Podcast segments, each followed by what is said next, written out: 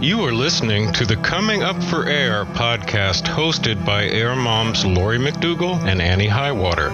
This podcast is sponsored by AlliesInRecovery.net. Coming Up for Air brings together two wonderful people, both of whose adult sons are in recovery from opiate addiction. Annie Highwater and Lori McDougall have been through years of their loved one's active addiction.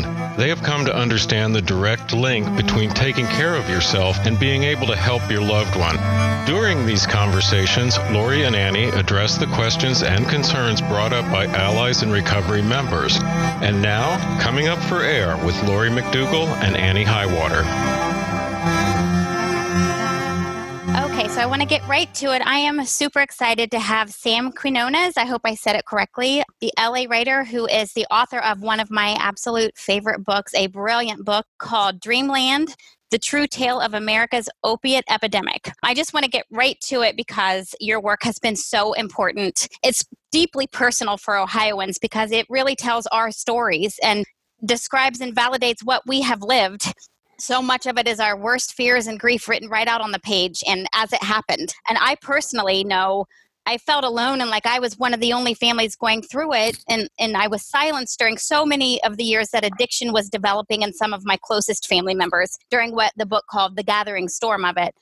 Your book is literally about my hometown and my people. So I personally, first of all, cannot thank you enough for this brilliant work and for coming on the podcast. So welcome, Sam Quinones. Oh, you're welcome, Annie. I, I appreciate it. I, I, saw that myself, in fact, uh, when I was writing the book. I just had a, a terrible time finding people who wanted to talk about it. Everyone wanted to keep it quiet. The obituaries, I remember, were always, I suspected most of them were fabrications nobody told the truth really about this. Everyone was ashamed. Everyone's uh, hidden, isolated. Everyone believed themselves alone, just as you did. And and I think that's what's changed. It's uh, it's a fascinating thing to watch, but and very healthy too. I have to say that it's now out there more than it ever was before. Oh, yeah, I would agree. And actually, ironically, a man that I had worked with had overdosed. He had been my boss a few years ago. He had overdosed, and the family called it natural causes. And I had found out that they can call it that in the obituaries when it's an actual overdose. So, yeah, I yeah. think those things are changing.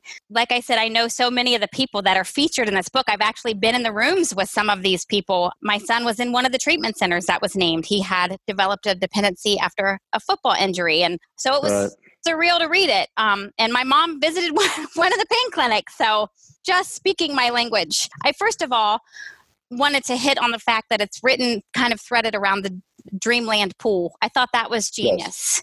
that it was named after that pool in Portsmouth. You, we had a pool in our town that closed down about 15 years ago. And like I had told you, ironically, it was cemented over and dugouts were put on top of it and my son hit grand slams from there as a kid and that was mm-hmm. where he lived for a few days when he was in active use before treatment. He stayed in a dugout that was on top of that cemented pool. So if you could tell us a little bit about how you came up with that idea and started from there Sure. You know, it was not my original idea. I did not know when I started the book of the existence of uh, of a pool called Dreamland in the town of Portsmouth, Ohio. It uh, very often when uh, I think journalism works best when you are very uh, flexible and willing to f- let the facts take you in a different direction than you initially intended. Um, I originally intended this to be a book almost entirely about drug addiction, drug trafficking, and drug marketing, mostly. You know, from heroin dealers and also uh, drug companies. But as time went on, I began to realize that there were other themes that were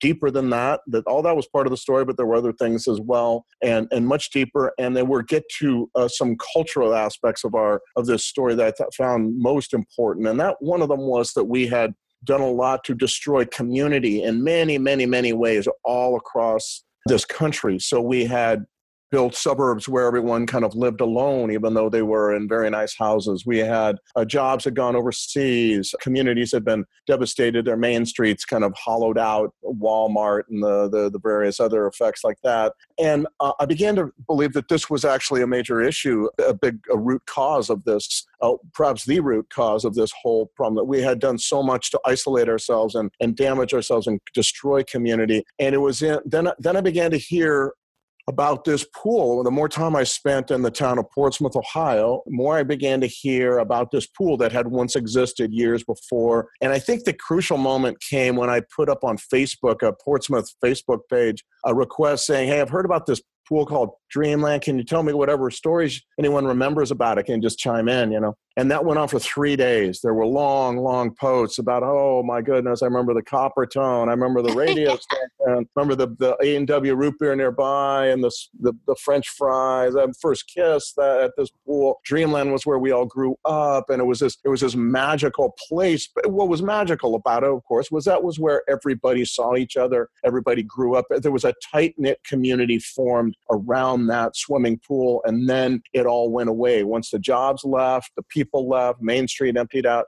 After a while, they could not support the, t- the pool and it was also dug up. Instead of a, baseball diamond, though, it was replaced by really a fairly ugly, um, my opinion, useless strip mall, basically a sea of asphalt. And it, at that point, uh, once that happened, within a couple of years after that, the pills, opioid painkiller uh, epidemic really began to to consume the town of Portsmouth. And a part of that, I believe, a lot of reasons for it, of course, but one of them is that there was no longer the community, the hard, the tight knit community that had existed before. Half the people had left, the jobs had gone, and now you didn't have the place where everybody communed, saw each other, you know, daily basis. Everyone would spend the summers basically at this pool. The kids grew up there. Mothers would watch every kid, not just their their own, you know. And so to me, Dreamland uh, seemed like this the metaphor, kind of a stand in for what we have done to community in America in many, many, many ways, not just with regard to swimming pools, of course,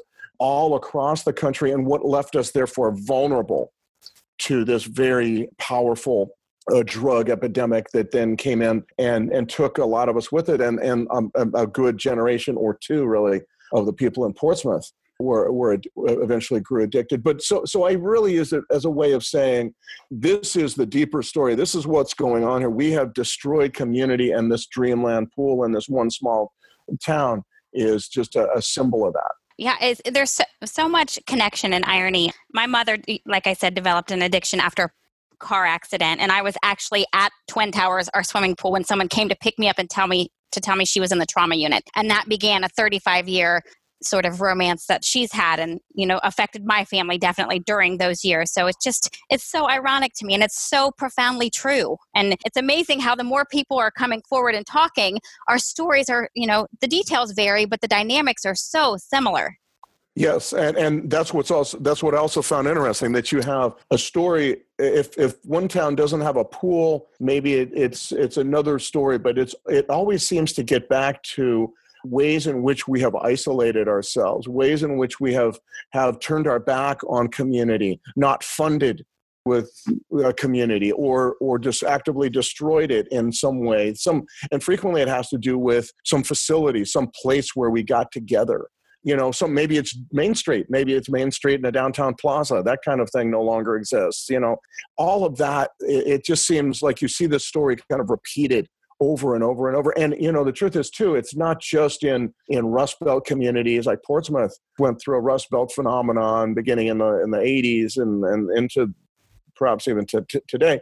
It's also in fairly well-to-do communities where where basically you just don't know anybody, you don't see anybody. You have these well, very wealthy families doing very well, and yet they don't. Nobody knows them they don't know anybody. They they oftentimes have very large houses so the kids are separated from the parents you know. It's not just uh, this is this is early on people say well this is an economic issue and i don't think so. I think it's it's the common denominator is isolation not economics and that means it affects uh, so many different class levels of uh, economic class levels in this in this country and that's what it goes from coast to coast and that is also why what makes it very different from other uh, drug plagues that we've had in this country um, yeah, and you know, I was going to, uh, as a side note, I w- wanted your take on this. I spoke with our Franklin County coroner last week, and yeah. she was saying how social media and technology plays into this gathering storm as well, and that they so, social media strengthened the process of drug trafficking because they have technology and better ways of communicating. I also wonder if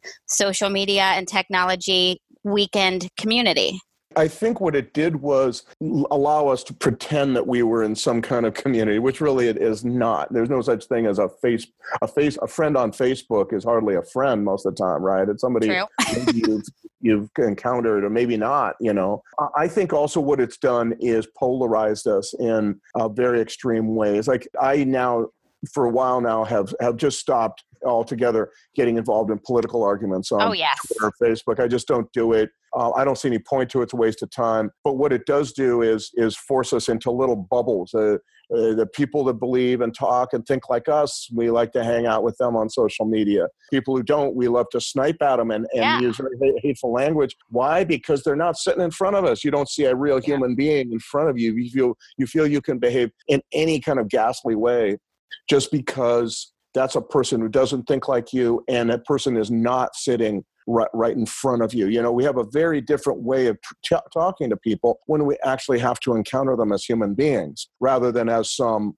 uh, handle on Twitter or something like that. You know, it's it's so much easier to to be uh, rude and abrasive and insulting uh, to people you you're never going to see. You know, and so right. to me, that's that's a, another way in which it's it's so been so corrosive to uh, our own kind of connection, even though it connects us in a very superficial way.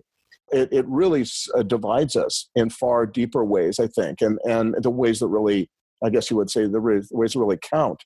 It divides us uh, uh, horribly, and Facebook, of course, uh, famously, and I think very da- in a very damaging way, uh, only sends you you posts that you you're most likely to agree with yeah. And uh, and I think that that's also bad. You, you, get this idea that there's just a bunch of people who agree like think like you, and you never encounter any other perspective. And then when you do, it's easier to like uh, insult them. Yeah.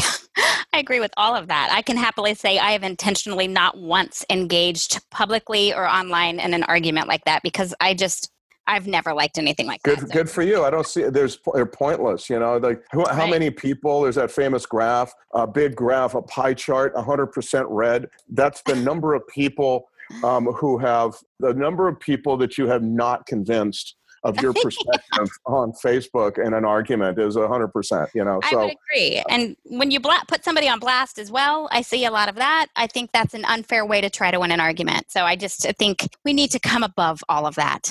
Um, I, I just, I use social media now almost exclusively. I think they're very good tools for using as uh, news services. Hey, yes. this is a good story. I think this is an interesting story. Read it check this story out. I don't do almost use it for almost any other thing now. I, I, I don't see that it, it works any other way. I agree. It's not super friendly and it's a great way to communicate, not a great way to connect. That's that's true. That is uh, probably the best way to describe it. Really, you don't have a feeling that you're actually connecting with people. So the way I do it, I look for people who are going to send me stories that I think are interesting, whether I agree with the point of the story or not, or I just want to have interesting stories curated for me and sent to me. That's kind of how I use it now. Yeah, respectable. I loved a couple of times, I think, in Dreamland that you caught Ohio. I didn't love it, but I found it to be true that you caught Ohio ground zero for the opiate scourge. And because uh-huh. it's my hometown, I couldn't agree more. So I have some questions from a couple of listeners, but I want them to be relatable. One of the first things yeah. I thought was interesting was the concept of small town jealousy. If you remember writing about how that was a dynamic that one of the cartels considered carefully yeah. and planned around. Do you remember that portion? Yeah, sure. I mean, to me, small towns are interesting places. They have a lot of beauty to them. They have a lot of uh, simplicity to them, which is a good thing. And, but there's also a lot of a lot of envy, a lot of gossiping, and it's easy to gossip about people and make and and so to me, I, I've, I saw this a lot in Mexico, all across Mexico. This is one of the great problems, in my opinion, one of the great problems of Mexico is envy at that small village level. It, it tends to destroy people. People uh, get torn apart by it. And, and so, and it's also a big reason why people emigrate to the United States because once one person has gone north, comes back and builds himself a house that's better than what he used to have, pretty soon everyone goes, "Wow, I got to get that." And then then there's almost like a keeping up with the Joneses kind of competition that goes on. You can see this all over Mexico. My second book was basically about that phenomenon uh, about Mexico, and and and that uh, everybody starts building bigger and bigger houses, you know, and it's limited by the fact that in most towns people do not deal drugs. They are they are have jobs as landscapers or construction workers or factory workers or what have you. But in this one town everybody had access to drug profits and so pretty and, and that i read about in dreamland. And so everybody became kind of like very competitive and there was a lot of well i have this. Well i can get i'm going to buy that. And, and everybody wanted to be you know seen as this person of respect. So envy is a big part of what i believe is behind a lot of what goes on particularly in small town mexico which is of course the, the mexico that has come to the united states. Yeah and you can definitely tell like some people are just not going to clap from you clap for you where you come from. It's just not going to happen. Right. i thought it was so interesting that they set up a business model around n- having knowledge of that. And that, that said yes. one of the listener questions was that you personalized the stories, even when it came to the mules, the quote mules and law enforcement, dealers and addicts and stuff, to even find out that they worked around that. How did you, how were you able to draw compelling stories and know them on a personal level to where they trusted you and would, were so forthcoming? Well, it helped see that that I started this book. I didn't know anything about healthcare. I didn't know any. I didn't know what an OxyContin was. I didn't know what Vicodin was, but I did know a lot about Mexico. I had spent 10 years living in Mexico, uh, writing about Mexico. I wrote two books about the country. I've been to many, many villages. Small. I spent a lot of time writing about immigration. That that helped enormously. I have spent uh, years in the and, and going to small the smallest villages in the states that have sent most people to the United States, and so I knew their background. I knew the the rancho, you know, the small little village. I knew a lot about it. I knew that from there came very, very hardworking people, people who for whom work ethic was basically how they define themselves. They, I'm the hard worker.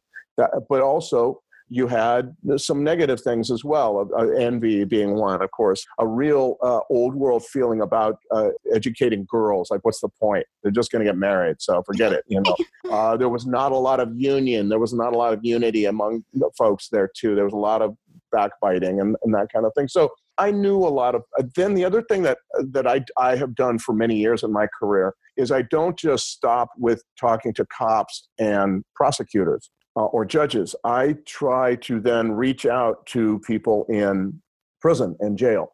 And it's very, very important to do that. And especially because I speak Spanish fluently and I lived in Mexico. So all of that was po- made getting to know certain of these folks po- uh, made it possible. Now, I got names of, of the people who had been in prison, who were in prison in federal prison, been arrested in some sweep or some um, targeted investigation. And I began to write to them, and they were guys from this village I was pretty sure of. And I began to write to them in prison. And you get about the same response as you get to direct mail, you know, like six to 10% write you back, you know? Yeah. And I, but that's enough. That's, that's, that's a very nice response rate. You have eight or 10 or 12, I think eventually talked to 12 people from the town, and some of them in enormous depth and after a while you're like wow i i okay that's what i need you know and it helped that i had had written a lot about mexico that i spoke fluent spanish it also helped one other thing helped and that was that in my first book on the cover of my first book and, the first chapter in the book is a story about a guy named Chalino Sanchez. Chalino Sanchez was an immigrant, poor immigrant kid from the drug trafficking regions of, uh, of Mexico, from Sinaloa. And he came north basically after killing a guy at a, at a party, a guy who had abused his sister. He becomes a singer, a singer of ballads, of corridos, as they're called in Spanish, ballads about guys from his home area, his region around where he, he lived. He became hugely famous. That he himself was murdered after a concert he mostly made his career up here in, in the United States, but then he went down to Mexico for one uh, a show, a couple shows, and he was killed uh, leaving the show by guys who took him off and kidnapped him, basically left him in a, in a field. That guy became, though, the importance of that fellow. I wrote the only story about this guy. He has, is now safe to say that he is the, to the cartel or the drug trafficking world in Mexico. He has the same uh, reputation and fame and uh, adoration as like the Italian mob viewed Frank Sinatra. Wow. You know I mean?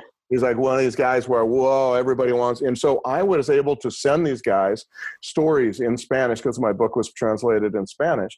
And they would go, oh my God, that guy's written about Chalino.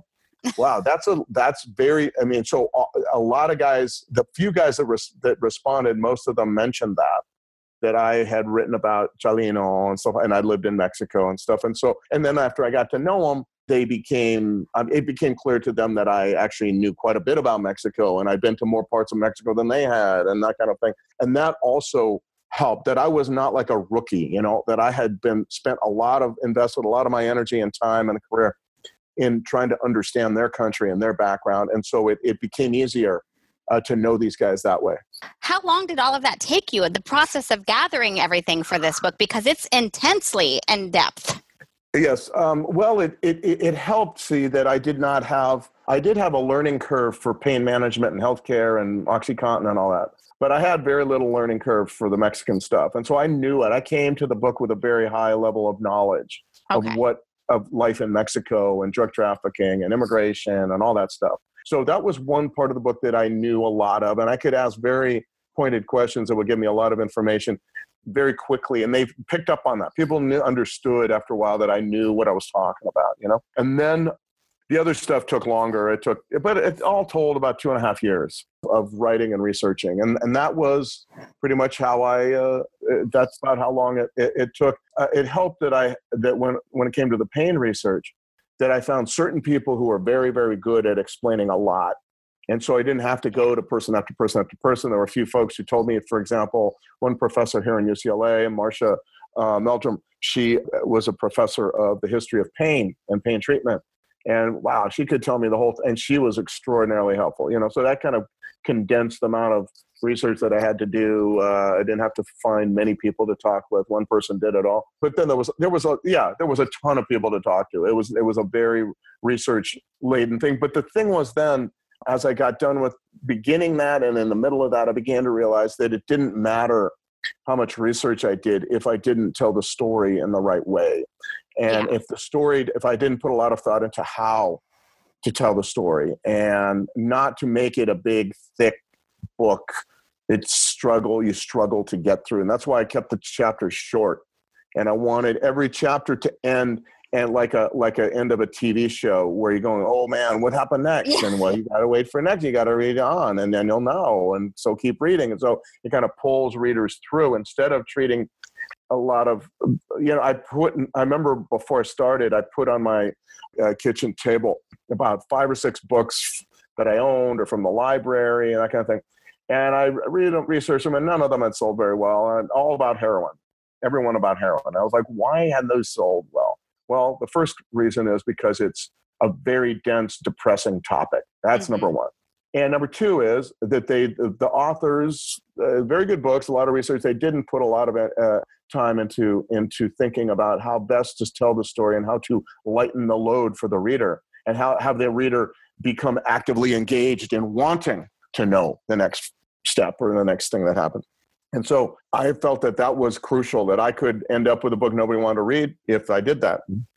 Yeah. So I didn't. I, I fashioned something that was more that I hoped this was a hope because I'd never done this before. I hoped it would be more engaging. And I have to say, I'm very, very happy to say that in judging from the, the messages I get on a variety of media, Facebook or email or Twitter or whatever, that approach really, really worked well. People responded enormously to that and they, they binge read. I have a, a four or five emails where people say I, I binge read your book man i just i couldn't i wanted to read the next chapter and i stayed up till one in the morning reading the next chapter and then I'll just one more chapter. Why? Because the chapters are three or four pages. It doesn't take a huge investment of time. It's not 20, 30 pages, that kind of thing. And so that that was part of the structure. That was part of the, the creation of the book as well. It was so it was so well done. I would say captivating. And I read it, but then I I then I listened to it on audio book and took notes from it. So either way, both of them. It's of course I like to have something in my hands to read, but it just absolutely pulls you through and goes quick for how lengthy it is, but it covers right. so much ground. And I think what's so fascinating is it tells all of our stories. Every family's story is in there in some way. Right. And and as I got into it, I began to real see when I started the book, I didn't have any of that. I didn't understand the devastation that it, it, addiction creates to uh, fa- family members, parents and what have you, grandparents, siblings, etc. It just wasn't part of where I was going with the book, you know. But yeah, almost right, right, out the bat, I, I right off the bat, I had to realize, no, no, oh wow, I blew it. That's not. I need to go that way. I need to include major chunks on parents and how they're having to deal with it. It was just not something because I was all about drug trafficking. That's what I thought this story was about. And yeah. very quickly I began to realize that there were other aspects to it that are much larger. And one being this community aspect, the other being the torment that is visited on family members. It's one person gets addicted, but who knows, 10, 12, 15 people could could be caught up in this like this horrible torment. Oh, that lasts years, you know and that was not something I knew. But but the thing about journalism that I love, deeply love, and I think uh, it was on display here in this book is that when you allow the facts to take you, like uh, uh, lift you and, and transport you like an ocean current, they take you somewhere you're not expecting. You just let, and you don't hold tenaciously to some idea that you started out with. That may be more or less true. It was true but there's more there that you want to say. And so that's what happened with Dreamland. When I started, when I wrote my book proposal, I did not include the word Dreamland in the whole thing. There was no idea that that, wow. book, that, that thing existed. It was only along the way that I began to figure out the more you talk to people, the more places you go, the more interviews and the more reports you read, and the more uh, perspectives. Really, it's the more perspectives you hear. It, it ends up sending you someplace, and that's what the real exciting. That's what's get when it gets so exciting. Journalism gets so exciting when you just allow facts to take you somewhere, and then they take you where they're going to take you you know uh, and and you have to be your only responsibility is to the facts and not to what you originally thought. And then, of course, also to allow that to happen, to not hold tenaciously to some idea that you didn't know about because that's I, this is how I started the book so I've got to be fixed on this. No let it let it take you somewhere else. And and you get some very beautiful experiences that way. I've I've and and I've it's not the first time that's happened to me but I'm always convinced of it after when it does happen. Like wow that was a such a very good idea to do that you know yeah, brilliantly done. It wasn't, and I cannot say that I've heard that so many times because definitely my family has been devoured by addiction entering it. And it changes the trajectory the family's on. But I've heard yeah. from people who enter into this work through law enforcement or something or other leads them into it, and they don't really have so much of a close personal connection, but they just, their eyes are open when they spend time around these families to how amazing these families yes. are. And then they become compassionate and passionate. So I think that that's right. absolutely part of it. That's kind of what happened with me. I mean, I don't have any, I was addicted to nicotine, you know, once, and there's no other addiction in my family that I know of. I'm pretty clear on that. And so it was simply getting to know folks along the way. And I began to realize, oh my God, this is another part to the story I'd never considered and had to consider it. While I'm thinking about it, successful intervention strategies to help a loved one deal with his or her substance use are often counterintuitive. Our sponsor, alliesinrecovery.net, offers suggestions that have been proven effective in getting loved ones into treatment and helping them stay there while reducing the stress, blame, and guilt we so often feel. I encourage listeners to join alliesinrecovery.net today. So, as you were saying, the pain epidemic is, is, mentioned in the book and i was i thought it was interesting you know i listened to all of dr drew's podcast and i know you were on there. He talks about the trauma epidemic and my family definitely comes you know through some of that the 60s and 70s it was a strange era and there was a lot of family trauma. I wonder if those are kind of parallel to each other and it talked about patients needing to be responsible for their own pain but they didn't see it that way. So can you kind of touch on those things um, yeah, I mean, I think I'll leave it to Dr. Drew to talk about the trauma epidemic. Uh, to me, that's not kind of where I s- spend a lot of time, and so I prefer not to. I do believe too, though, that that, that a big part of this uh, this scourge came from our desire to fix all of our pain. It was uh, we didn't.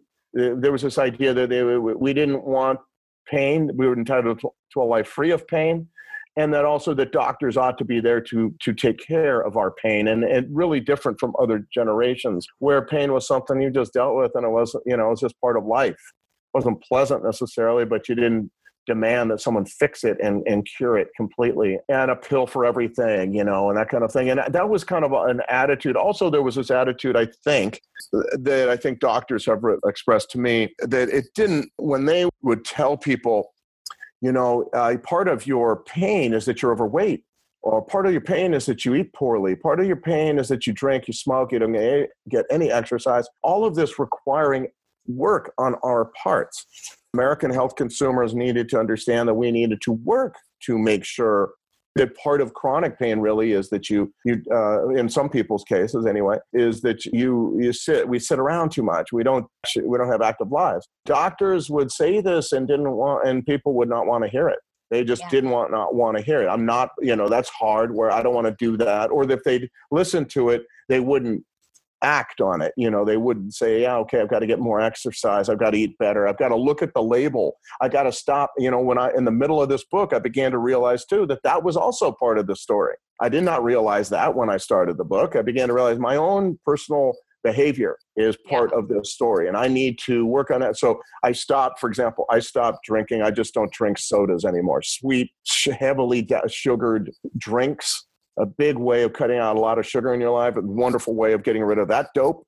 I stopped drinking sodas. I stopped drinking. I used to drink Coca Cola fairly regularly, actually, and I just don't drink it anymore. That was the one thing I drank a lot. And, and you know, I began to pay more, a lot more attention to what I ate, uh, more vegetables, more fruit, uh, far less. Very rarely do I eat deep fried stuff anymore. You know, that kind of stuff. I began to say, this is caused by yeah, pharmaceutical companies, sure, drug traffickers, sure, but you know, when it gets down to it, a lot of it has to do with our own choices, our own ability, whether a desire or, or willingness to actually be adult about it and say, no, it doesn't make any sense, logical adult sense to say uh, one pill will create, will solve all my problems. As and I think a lot of Americans got into that thing. And, and, and really, it does make a lot more sense that if I watch what I eat, if I pay a lot more attention to eating uh, wholesome uh, natural foods or organic foods. But even if it's not organic, at least food that is is raw, vegetables, fruit, grains, all that kind of stuff. Focus on that and get exercise and walk more and, and be out of the house and stop smoking for goodness sake. Stop drinking sugary crapola. A lot that will help our own lives, our own bodies, and we will not feel the need we will not have you know these bodies that that are seemingly just kind of crumbling and in pain a lot. And so to me that was another thing that that along the way i began to realize. It was kind of as much the book was almost as much a, a story of exploration for me personally as it was for as well as anything else. One chapter I loved, I loved so much because I watched this in my own life. I have brothers, I have a mother who has had trauma in her past and some mental issues, and then she developed um, her addiction, a lot of her decisions are fear based. And I would watch her be codependent with my brothers, and then she became that way to an extreme with my son. You talked about self esteem coming from one thing accomplishment and how yeah. kids were handed things they didn't have to work for. And opiate addiction was then thrown in the middle of that and it crippled their maturity. Your book says the brain cannot develop when someone is being rescued from their mistakes, and the family becomes as addicted to rescuing as the addict is to opiates. I love this section so much because I fought for that with my own son. I went to the opposite degree that I fought for him to be responsible and have character. And I had to have him know I wasn't going to come to the rescue, but that instead he had to learn to fight to survive on his own. And, you know, he went right. across country to seek treatment and he built a life for himself out, out there on his own. And six years later, he's thriving and has community out there and did that on his own at 21. And I felt like doing that for him when he was little, teaching him I wasn't going to wipe off every scrape and come to the rescue constantly. I wasn't going to chase down a teacher that didn't treat you fair, shout at a coach that didn't put you in. You got to work these things out. That paid off right. in the long run. And you hit on that. And I think it, that concept is so critical for my son's generation, but even more yeah. for the parents and grandparents. I totally agree. And, and a lot of that, again, came from wonderful conversations I would have. And one of those was with uh, Ed Hughes, who was a drug counselor in, um, in the city, in the town of Portsmouth, Ohio. You know, part of being a reporter, it's, uh, it's, a reporter's job is, is hard. It's actually simple, though.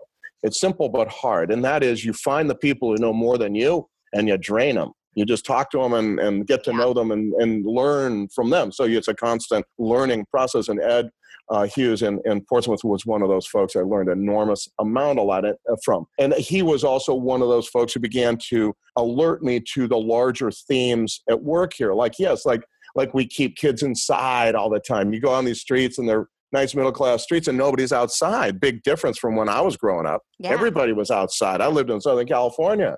You know, there's no there's no bad weather um, ten months of the year, and then all of the, and and so everyone was outside, and that's a great place to be and where we should be. You know, it's like the park. They're playing basketball, baseball, riding bikes, whatever. It was great. It was a wonderful way to grow, uh, grow up. Now every every kid's inside, and they, and now we wonder why we have diagnoses of uh, ADHD or def- def- attention deficit disorder. You know, well, I know why. So many kids are inside; they're not running. Particularly Yeah. boys. I've said this in certain speeches. I can say this because I was one, and I know boys are like dogs. They need to be out running every day, like every day, literally every day. And when they don't, they go crazy. Dogs get, cooped up. I saw a dog cooped up was a next door neighbor for many years. The dog was insane because the people never let the dog out. It was only in the little concrete yard uh, that they had. They never took them for walks. Never went outside. Now boys are like that too. Girls probably as well. But I just I'm, I was a boy, so I know that this is something that is very very damaging to to boys. And then we say, gee, why are they acting up in school, or why are they like climbing the walls, or they must need a pill. No, Yeah. they need to be outside running. That's what they need. They need to be outside just working out and, and working all that energy out and on skateboards or whatever. It doesn't really even matter so much what they what they do. So out there out there running, riding bikes, whatever. And in, and instead we give them pills. We you know, God forbid they be outside because they might have to compete or they might skin their knee or there there there might be some difficult situation they'll have to encounter. I always thought that was a good thing, you know playing so, playing football with with my with my friends. You know, get tackled hard. Yeah, okay, tough luck. Yeah, that's the way it goes. I was fine with it. You know, and and no pads. We didn't have any. It was a tackle football with without any pads at all. I remember playing. You know, just like the way you do it. And um and so to me, it felt like this was an entire this whole epidemic of drug uh, opioid drug use was kind of grew from that grew from this whole generational thing of, of not going outside, being afraid to go outside, not wanting to go outside. And, you know, in my daughter's case, I'm always pushing her to go outside. But the other problem is that we have a culture where there is no critical mass of kids outside. So my daughter always goes, Why should I go outside, Daddy? There's nobody there. And you know, I can't argue with that. She's correct. There is nobody outside. So you go outside, what do you do? Oh, you're kind of sigh. I wish she wishes there were kids outside to play with and there aren't and it's a sad it's a sad thing it's kind of what you see all across the country I agree with that. I remember when my son was coming up, I took him hiking every Sunday that there was decent enough weather. And when he moved out to California, that's something he still continues to do. He'll go to Arizona for the weekend or Joshua Tree. And I, I really wanted, I didn't want a kid that spent every weekend inside a mall or watching a movie theater. Always in air conditioning. I think that's so true. And I think it leads into the point you made in the book that we are in a culture that demands comfort. One of the things I fought Right. my own mother about, you know, when my son did get the, he did have the jaw problem and surgery and all of that. And then as he was, I felt not needing to be on pills anymore, she would fight me and say, Well, I'm going to go get some in my name then because I don't want him to suffer withdrawal. And, I, you know, we weren't as educated now, but I mean, it was a death match against her because I Yeah. would say, He needs to, he needs to feel this. He needs to suffer. He needs to go Yeah. through something. You got to go through stuff. You can't cripple people from going through anything. I think we are truly in a culture of that. i totally agree and that was also again another thing that kind of emerged as an idea that i needed to consider that i had not considered when i started the book you know that that this was uh, the comfort culture the desire to be the desire to avoid all inconvenience that kind of thing was a big part of this you know and again it's a big difference between life mangling horrible life mangling pain which unfortunately some people in the country do suffer from and other things which is just discomfort Right. i was very surprised to learn as i got into this the, the amount of people the amount of kids usually because it's usually young kids who get their wisdom teeth out and are given huge bottles Yeah. of opioids to to i mean i can't i'm, I'm talking i think i'm on the 12th anecdote that i've heard on the road when I speak at different places around the country. I think I've heard 12 now anecdotes of parents telling me that their kids died of heroin overdose that began with an addiction to pain pills after yep. wisdom tooth extraction. Why you need to opioids after wisdom tooth extraction? For most, most are fairly common. They're very routine. You just take them out. Mine were. I got four yeah. wisdom teeth taken out back years and years ago. No, yeah, they were. It was a little painful. It's something you deal with for two days, and then you know ibuprofen or whatever is fine. Uh, I think for most of them, there's some of that are really really bad, and maybe that's when you need it. But the idea was dose them with huge bottles of the stuff, enough for 30 days worth of pain, even though the pain's going to last two or three days, and that's where the addiction uh, frequently yeah. arises. Or those pills, if they're not best you can say is that they're never used the the worst you can say is that they leak out of the black market or find their way to some high school party and yeah. and create damage for other people who never had the pills prescribed for them. That's also what happens, you know. So it's that that this whole story to me boils down to this. As they hit me on the road one time, it's the agony that you create in your search for a pain-free life. That's what Ooh, this yes. story boils down to. Yeah. You said also opiates are the most private and selfish of drugs. And I have experienced this to be the truth within my own family. It's, it is private, it creates silence, and er, it's a very yeah. selfish addiction, unfortunately. That's the drug. It, the drug that creates, of all the illicit, the illegal drugs we could use, it's the one that most creates isolation, where you just kind of retreat into the opiate class of drugs. So pills, heroin, fentanyl, whatever it is you, you retreat into a kind of a, a little bubble. And then also you turn your back on old pursuits and activities and people that you used to hang out with. And, and you just want to be alone or with people who use dope talk about dope whatever. That kind of that, that's the world you want to be a part of. And it's all it's an interesting thing because the drug feeds on isolation. And it, then it, it tends to create it grows from isolation. And then it also tends to create more uh, isolation once people are are addicted. And that's what struck me. I, I was a crime reporter during the crack epidemic early on in my career, back late 80s, early 90s. And I worked in a town that was overwhelmed with crack. And I noticed there that the, the key hallmark institution was the crack house. And that was usually a very public place maybe an apartment, an abandoned building, or a rental house, or whatever that got taken over by the by the users and stuff. And it was very public. But this epidemic, the hallmark institution, is the private bedroom. It's yeah. a place that's where a lot of people go to hide their dope, shoot up, whatever, use their dope, and that's where a lot of them die. Yeah. Um, and it's very interesting that those private bedrooms are kind of that very isolated, quiet, alone place. And it's just again, the heroin is really or opiates are really just this this poster drug for our time because they involve people retreating from others, from community, That's the truth. into into total isolation. Yeah, that is the truth. There's so much that I think this book covers that people have to read to um, to even experience it. I, I was obsessed with the business of doctor's appointments in Ch- Chillicothe and how there was an assembly line of stealing from Walmart, selling things, yeah. trading. I mean, that was so fast. I've been, that was the only Walmart available to people in Columbus for a long time. So every place that was described, I mean, I could just picture it when I was reading it and how strategic people were and each of right. them had a role to play. That was phenomenal. I think that Walmart, uh, we've talked a lot about in this country, read a lot about Walmart and the low wages that it pays and how that, uh, you know, a lot of people uh, work at Walmart and then also have to apply for food stamps. And there's this feeling like whenever Walmart comes into town, everything collapses almost. You know, Main Street dies basically if it isn't dead already. But certainly uh, everything else collapses. But what we have not spent a lot of time talking about is uh, how Walmart part contributes to the opiate epidemic, and that is through stuff, uh, making it easier for people to steal stuff. No place is easier to steal from than Walmart. I, I I'm pretty convinced of that after talking with a lot of addicts because they don't care. They don't build. They don't invest in in in security in their stores and they have these re- these greeters who are very old and are not yeah. going to face off with you about anything. You don't have the feeling like there's some place that this is a place where the people have thought out how not to to allow shoplifting. It's more like, well, that's just part of the business and that's part of the bottom line. That's part of the cost of doing business.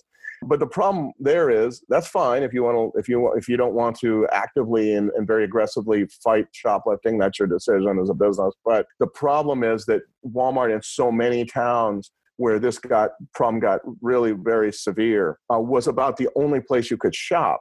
So it ended up being the place where people stole what they needed for the day very often. And of course, if you got caught and you got kicked out of there, they knew who you were. Well, almost any place 20 mile direction, 20 miles in almost any direction, there's another Walmart you could go to. And so after you've worn out your welcome with your relatives, you've stolen their lawnmower twice or whatever, and after you've done all these things that the, the addiction is just so it's you know demanding that you do then at that point walmart becomes a place where it, it became very easy to steal stuff particularly if you are very very committed to that idea of doing that. I think it, uh, one reason for that was that because walmart did not invest properly in designing its stores that's my understanding anyway talking with some folks who've who've studied this but also in the kind of security that you actually need. Uh, because that's a, that's an extra cost. They're trying to, you know, so if it's nine bucks an hour, you don't want to pay a whole lot more people nine bucks an hour or 10 or 11 or whatever it's going to require. All of that is part of this story as well, it seems to me, that, that Walmart took the place of real main streets. And granted, Walmart is cheaper than your mom and pop hardware store or, or electronics store on Main Street but you know you pay a real real high price for those low uh, high costs for those low, low prices you know and i think a lot of those towns know that. Yeah and plus some of the employees i'm sure were had an opiate issue themselves. I talked with one guy who was uh, who i won't name a fellow that i want to talk more to former walmart manager who said that when he got on the job you know the, the walmart itself was a hive of crime. And in fact in the in the areas where they had the car repair mechanic shops of Walmart, some of the cashiers, the women, would turn tricks in these places because Walmart doesn't pay enough to make ends meet, even in small towns, you know. Yeah, wow. I thought it was ironic. My son had told me just before, and I forgot about this the first time I read it, and then I heard it again. My son was telling me how one of his friends from high uh-huh. school would drive to Florida all the time and do those all day doctor appointments because there was no tracking system. And then yeah, right yeah. after we had a phone conversation about it, he was kind of updating me to wh- what this kid is doing with his life now. That chapter came up and how that was kind of the last state where they could go and get away with that. And, and Florida was the problem because they didn't have any uh, monitoring system for doctors. The elected officials in Florida, according to at least a, a couple people in Kentucky, official, the detective and a prosecutor that I talked to in Kentucky, were notoriously uncaring. What, what do we care if a bunch of hillbillies come down here and buy a bunch of pills and take them home? They're leaving money. That's good, right? It was outrageous. It was an outrageous attitude, and it was an outrageous uh, effect. Uh, because what it meant was huge supplies of pills would migrate north to southern Ohio and Kentucky and West Virginia, which is where a lot of those clients came from. But eventually, those pills don't just stay in Appalachia. They stay, don't just go to Appalachia, they also stay in Florida. More Floridians began getting addicted too. Yeah. Because this state just viewed these these quack pain clinics where you don't where you go and you get almost there's there's very little pretense. You know, you go and you get some wink and I got a pain back here. Okay, fine. There you go. Here's your pills here's your prescription. And by the way, we have a pharmacy around connected to our yep, next door to our place, next door or whatever, around the corner. What happened? And long lines, and every you know every every day was like a kind of a, a, a high school reunion. Everyone knew each other from from town in Kentucky or West Virginia or Ohio, and that's what created that huge boom in pain clinics in um, in Florida. It also what, crea- what created a huge amount of of addiction in in Florida because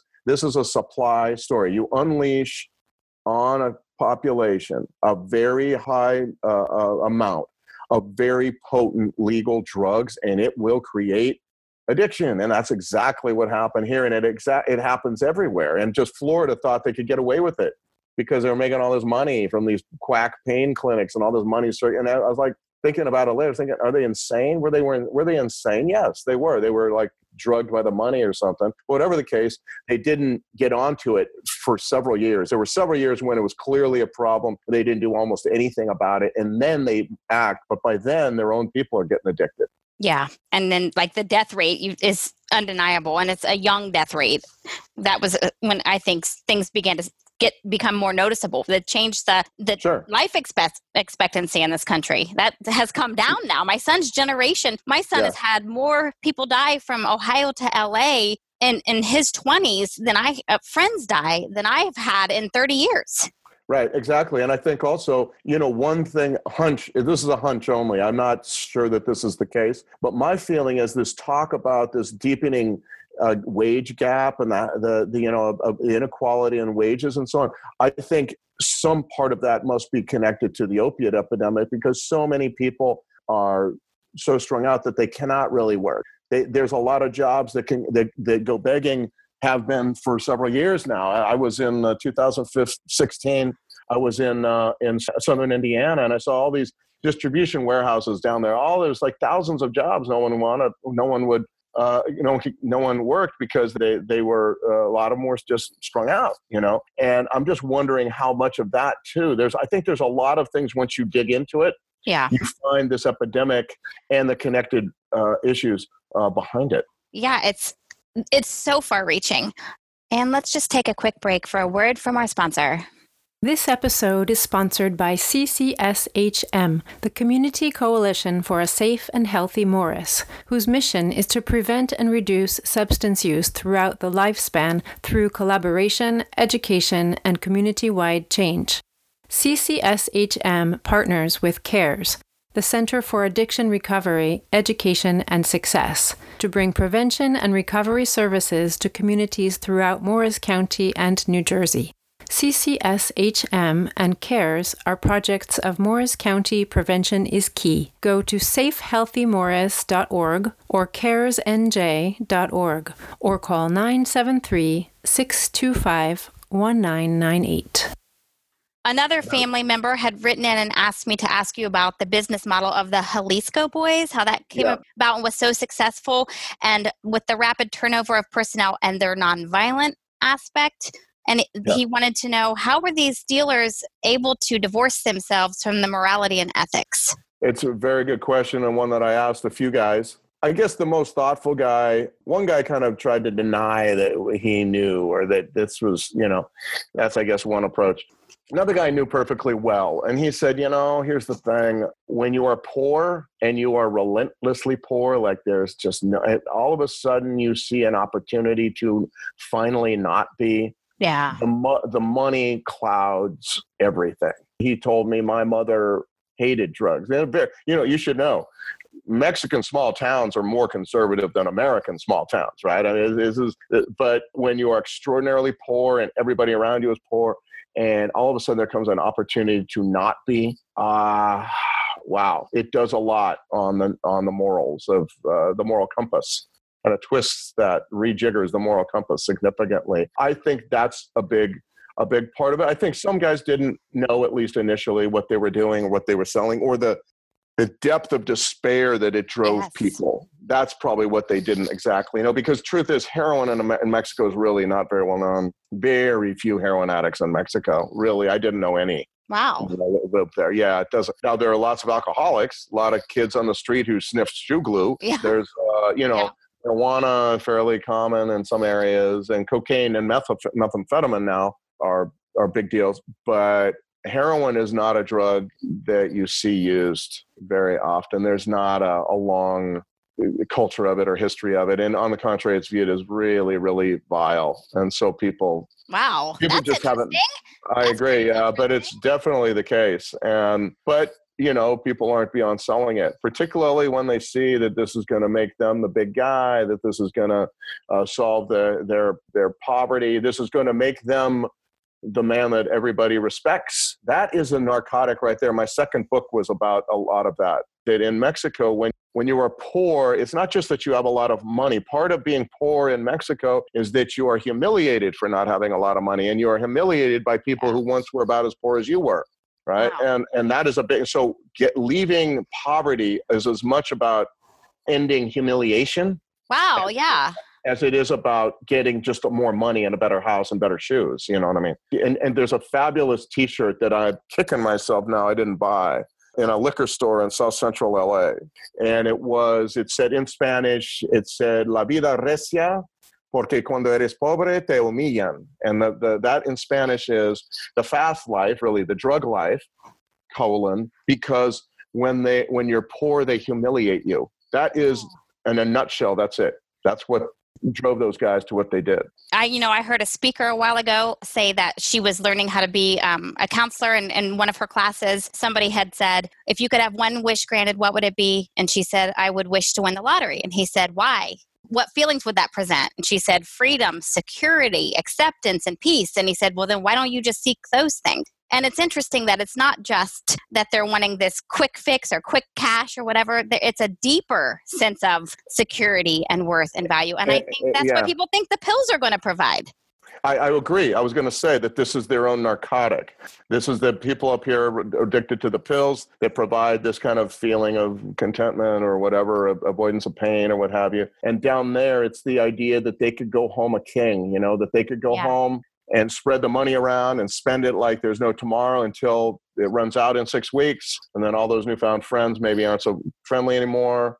And then they have to get back on that same wheel and go back up the United States and sell more and they because they cannot then go back to the jobs that they used to do which is bakeries and construction working and, and butcher shops and uh, avocado farming and that kind of stuff would lead nowhere you cannot really go back to that That's once true. you've been up you know making all this money and you buy yourself a new used car and you have all these Levi's. They really want and all that the, the, the, the pants actually you know nowadays the thing is not so much uh, Levi's 501s it's like it's like designer jeans like Guess and Tommy Hilfiger and all that but in the time when this thing was expanding uh, in the 1990s early 2000s I know because I lived in Mexico then the gold standard of rural men's Mex- Mexican men's wear was Levi's 501s they were they were everybody wanted them and I they were thought the that was the fascinating part of Yeah. the book.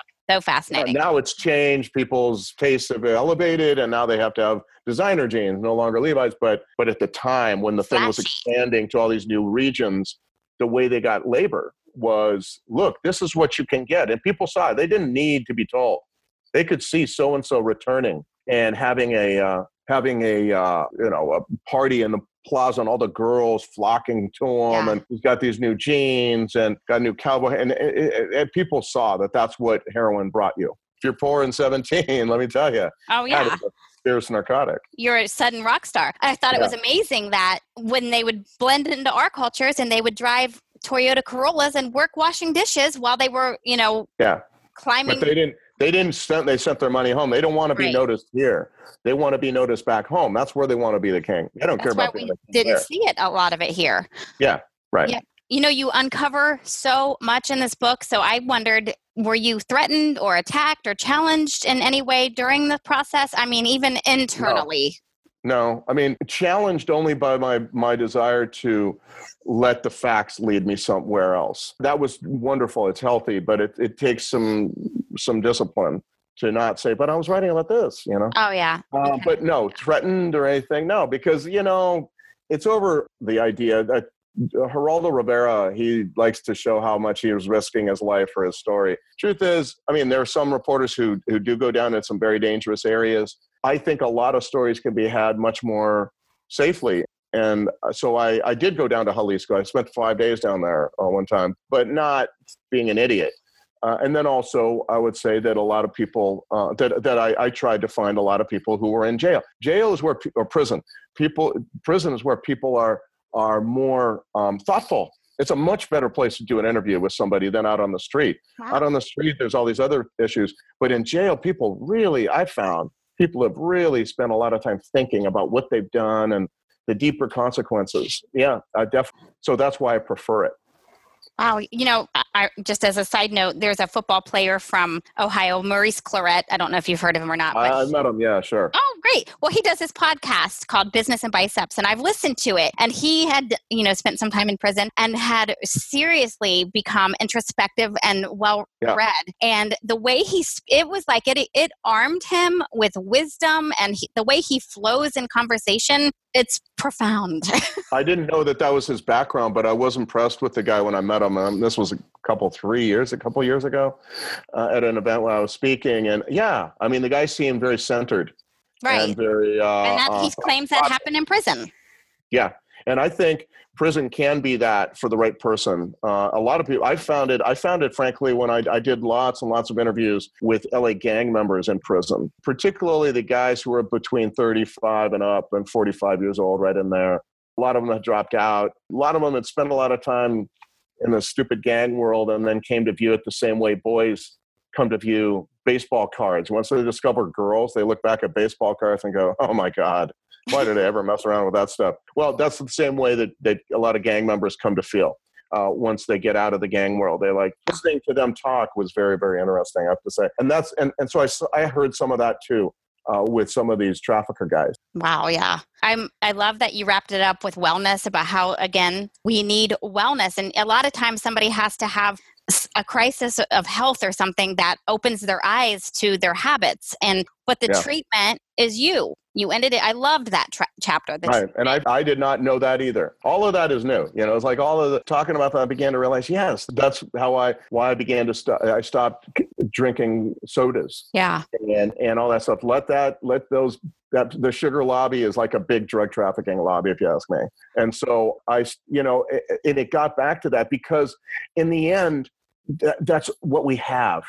You know we can try to uh, get legislation passed that forces drug companies to behave a certain way or, or not stop behaving a certain way. And, and all that we can do all that and, and we should. And we live in a democracy and a civic um, uh, uh, we are civic citizens of this country so we should be involved in civic affairs and, and we should do all that. But in the end what it really gets down to is you and and changing and doing the work that is at first hard but then becomes easier frankly. Changing yeah. your own uh, approach saying and questioning do i really need that? Do i really want to buy that liter of pepsi cola you know? No you do not. You don't right. need that crap.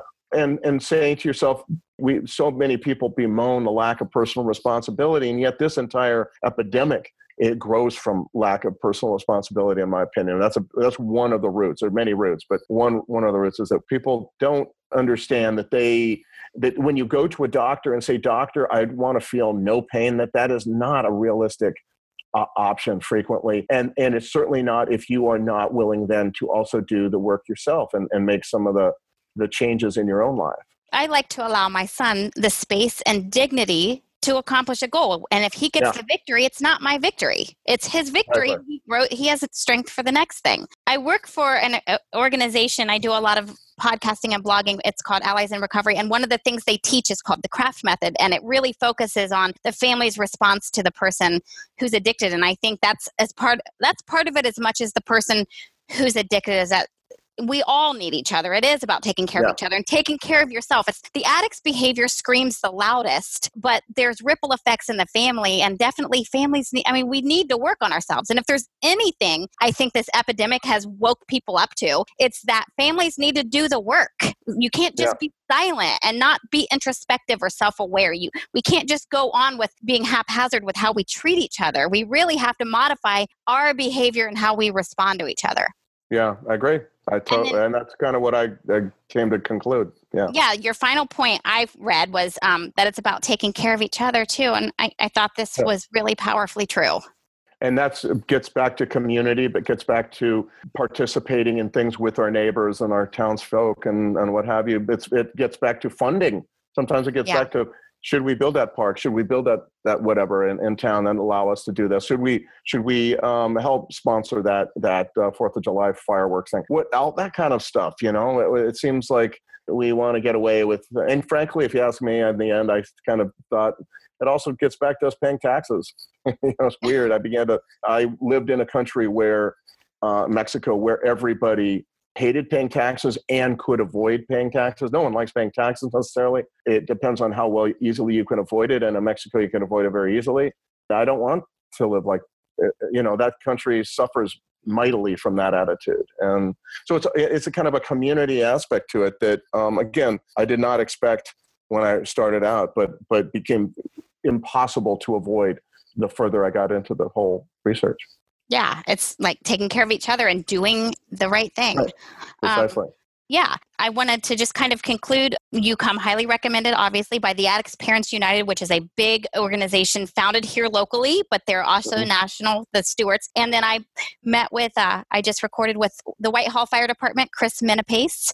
Yeah, we're doing things here. To, I think we're all trying to work in unison with the families, and people are starting to make progress. And, you know, like Ohio is the heart of it all. And just like you said, Ohio was ground zero for this scourge. I think Ohio is making great strides to turn yes.